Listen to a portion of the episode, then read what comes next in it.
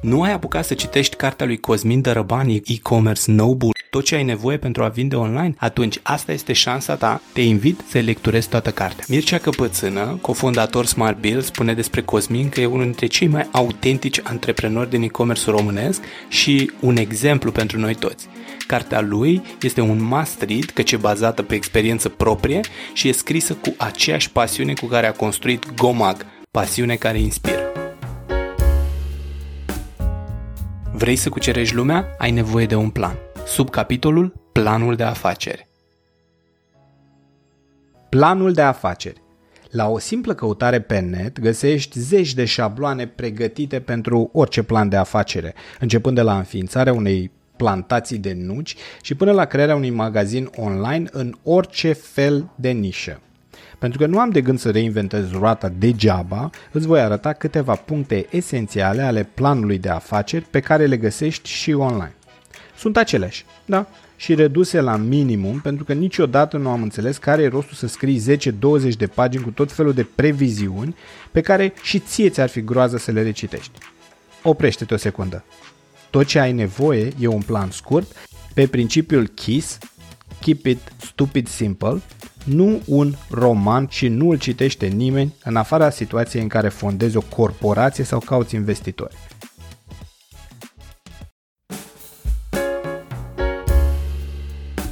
Dacă ești curios să afli cum am crescut agenția Web Digital de la un portofoliu mic și un mindset de freelancer până la o agenție matură, trimite-mi un e-mail pe euarondimunteanu.com cu subiectul Vreau să cresc propria agenție digitală și voi fi mai mult decât bucuros să-ți răspund la întrebări.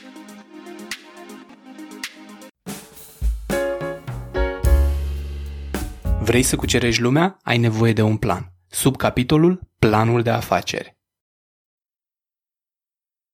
Planul de afacere este un produs în sine. Așadar, prima întrebare pe care ar trebui să o adresezi este pentru cine îl faci. Pentru tine, ca fondator, în primul rând, dar și pentru investitori, instituții financiare, clienți sau furnizori, angajați, etc.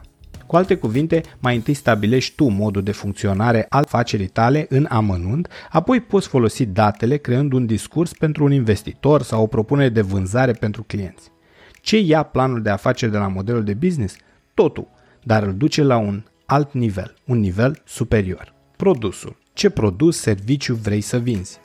Notează-ți caracteristicile și beneficiile produsului tău, stadiul în care te afli cu dezvoltarea lui, dacă e cazul, tehnologia sau tehnica utilizată, dacă te ajută să te diferențiezi de concurență, viitoarele produse sau servicii.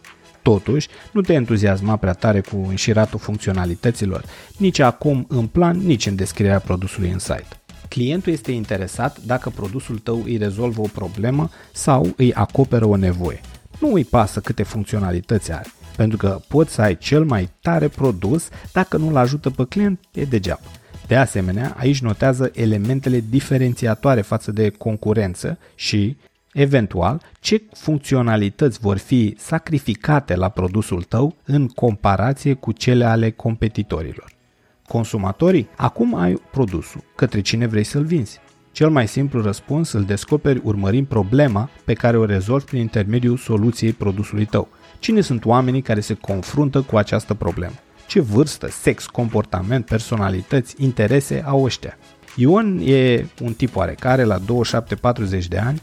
Ion observă o tipă de care îi place la o petrecere, dar nu merge să o salute. Ion are aceeași problemă pe care o au cei mai mulți dintre noi. Îi e teamă să fie respins. Soluția? Își poate face cont pe o aplicație de întâlniri, urmărește același șablon pentru a-ți identifica publicul țintă pe baza problemei. Dacă ai realizat deja modelul de business, e posibil să fi găsit deja nu doar o tipologie de consumatori, ci mai multe segmente. Modelul fluxului de venituri. Am trecut deja în revistă informațiile esențiale pentru fluxuri de venituri pentru afacerea ta, însă la planul de afacere ai nevoie să analizezi în plus macromediul, precum și trendurile.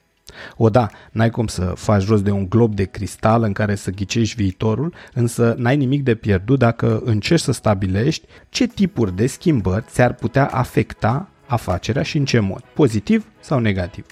În principiu, macromediul este compus din câțiva factori majori, precum mediul economic, mediul politic, mediul social, mediul legal, mediul înconjurător și tehnologia. De exemplu, dacă îți lansezi un startup pe tehnologie, e clar că trebuie să urmărești cu maximă atenție trendurile legate de tehnologie. Ce e astăzi inovator și extraordinar, mâine devine de suet. Poți să ții pasul? Analiza macromediului te poate determina să refaci produsul sau anumite funcționalități ale acestuia pentru a rezista pe termen lung. Așa că nu ezita să iei în calcul și elementele exterioare ce ți-ar putea afecta afacerea. Cum analizezi piața și concurenții? Care e mărimea pieței către care te adresezi? Cum merg vânzările online în acest sector? În acest stadiu faci o analiză a industriei în care urmează să activezi, inclusiv analiza competitorilor. Știi ce fac concurenții tăi? Cât de mulțumiți sunt clienții de servicii și produsele lor? Știi care e strategia competitorilor tăi?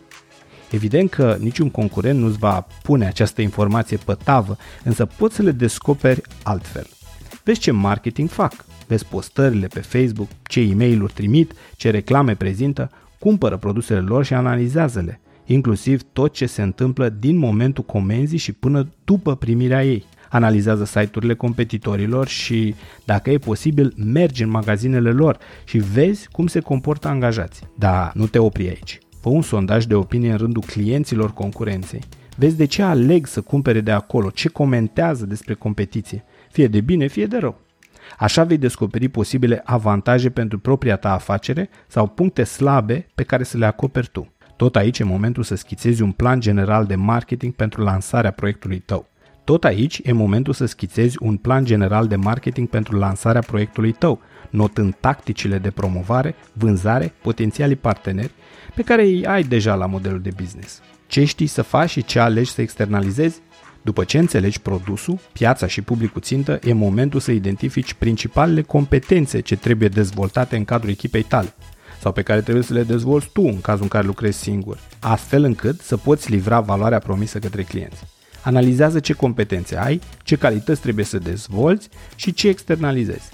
Cunosc atât antreprenori care au pornit la drum alături de o echipă, însă știu și mai mulți care au început singuri și pe măsură ce au evoluat au angajat și alte persoane. La un moment dat, când te tot dezvolți, e inevitabil să nu apelezi la ajutor. Pur și simplu nu mai poți face față fizic și psihic. Ținând cont mereu de propunerea unică de valoare, stabilește mai întâi cultura de brand, continuând cu responsabilitățile fondatorului și modul de organizare pentru buna funcționare a firmei. Modelul și planul financiar potrivit pentru tine. În cadrul planului de afaceri, previziunile financiare sunt cele mai ușor de supraestimat, având în vedere faptul că jonglezi cu numere pe care nu le poți testa dinainte. Totuși, e absolut necesar să faci estimările financiare și să înțelegi câteva informații astfel încât să ai control asupra afacerii tale. Un aspect important îl reprezintă aici obiectivul financiar, cifra de afaceri, numărul de produse vândute pe o perioadă delimitată de timp. De ce? Pentru că fără un obiectiv e ca și când ți-ai cumpărat cel mai tare GPS și atât. Nu ai introduce niciodată o destinație. Spre deosebire de comparația cu GPS-ul, destinația ta nu e absolut obligatoriu de atins, însă e ideal ca la sfârșitul perioadei stabilite să fii cât mai aproape de ea. Notează-ți obiectivul în valută, în lei, pentru următorii 3-4 ani în detaliu, dar și o viziune financiară pe 5. Primul plan de cheltuieli pe care îl faci ține de bugetul de înființare a firmei, aici inclus costurile despre care am discutat la modelul de business. Apoi urmează estimarea bilanțului, active minus datorii, capitalul proprii. Calcularea punctului de rentabilitate, estimarea profitului și a pierderilor și estimarea fluxului de numerar. Fluxul de numerar reprezintă toți banii care sunt generați și primiți de către afacerea ta pe o anumită perioadă de timp. Pentru a prevedea fluxul de numerar trebuie să identifici sursele de venit și momentele în care banii vor intra versus să înțelegi costurile și momentele în care trebuie acoperit. Evital să te gândești la fluxul de numerar în contextul unei multitudini de factori, începând de la costurile operaționale, precum chirii sau aștat de plată, la fluctuațiile de sezon și plățile ramburs. Dacă ceva e să se întâmple prost, se va întâmpla și în cel mai nepotrivit moment. Nu o spune eu, o spune Murphy, cel cu legile. Din acest motiv e de preferat să ai un plan B și C și să recunoști indicatorii care te avertizează că ești într-o situație de criză. Stabilește de la început criteriile după care îți dai seama că proiectul tău începe să cadă în gol. care sunt măsurile de luat pentru a închide toată afacerea, de câți bani ai nevoie și în cât timp poți lichida business-ul. Din nou, nu vreau să te descurajez, dar în business ai nevoie de luciditate și trebuie să fii complet onest cu tine pentru ca treaba să funcționeze. S-ar putea să ajungi în această situație, s-ar putea să nu ajungi, însă un astfel de plan nu strică niciodată. Odată ce ai finalizat planul de afacere, implementează-l imediat și ține-te de el. E normal ca planul să sufere modificări pe parcurs, însă nu schimbări majore care să dea totul peste cap.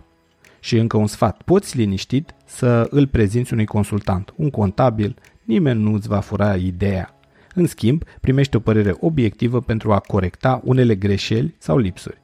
Pe baza planului de afaceri urmează să construiești practic propriul business online, de la structura organizațională până la planul de marketing, modelul financiar și așa mai departe. Notează-ți ideile și acțiunile pe care urmează să le faci în săptămâna următoare Îți mulțumesc pentru răbdare și te invit pe imunteanu.com să afli mai multe despre activitatea mea profesională. Această serie de podcasturi reprezintă doar capitole din e-commerce Noble, tot ce ai nevoie pentru a vinde online, scrisă de Cosmin Dărăban. Te invit să lecturezi toată cartea.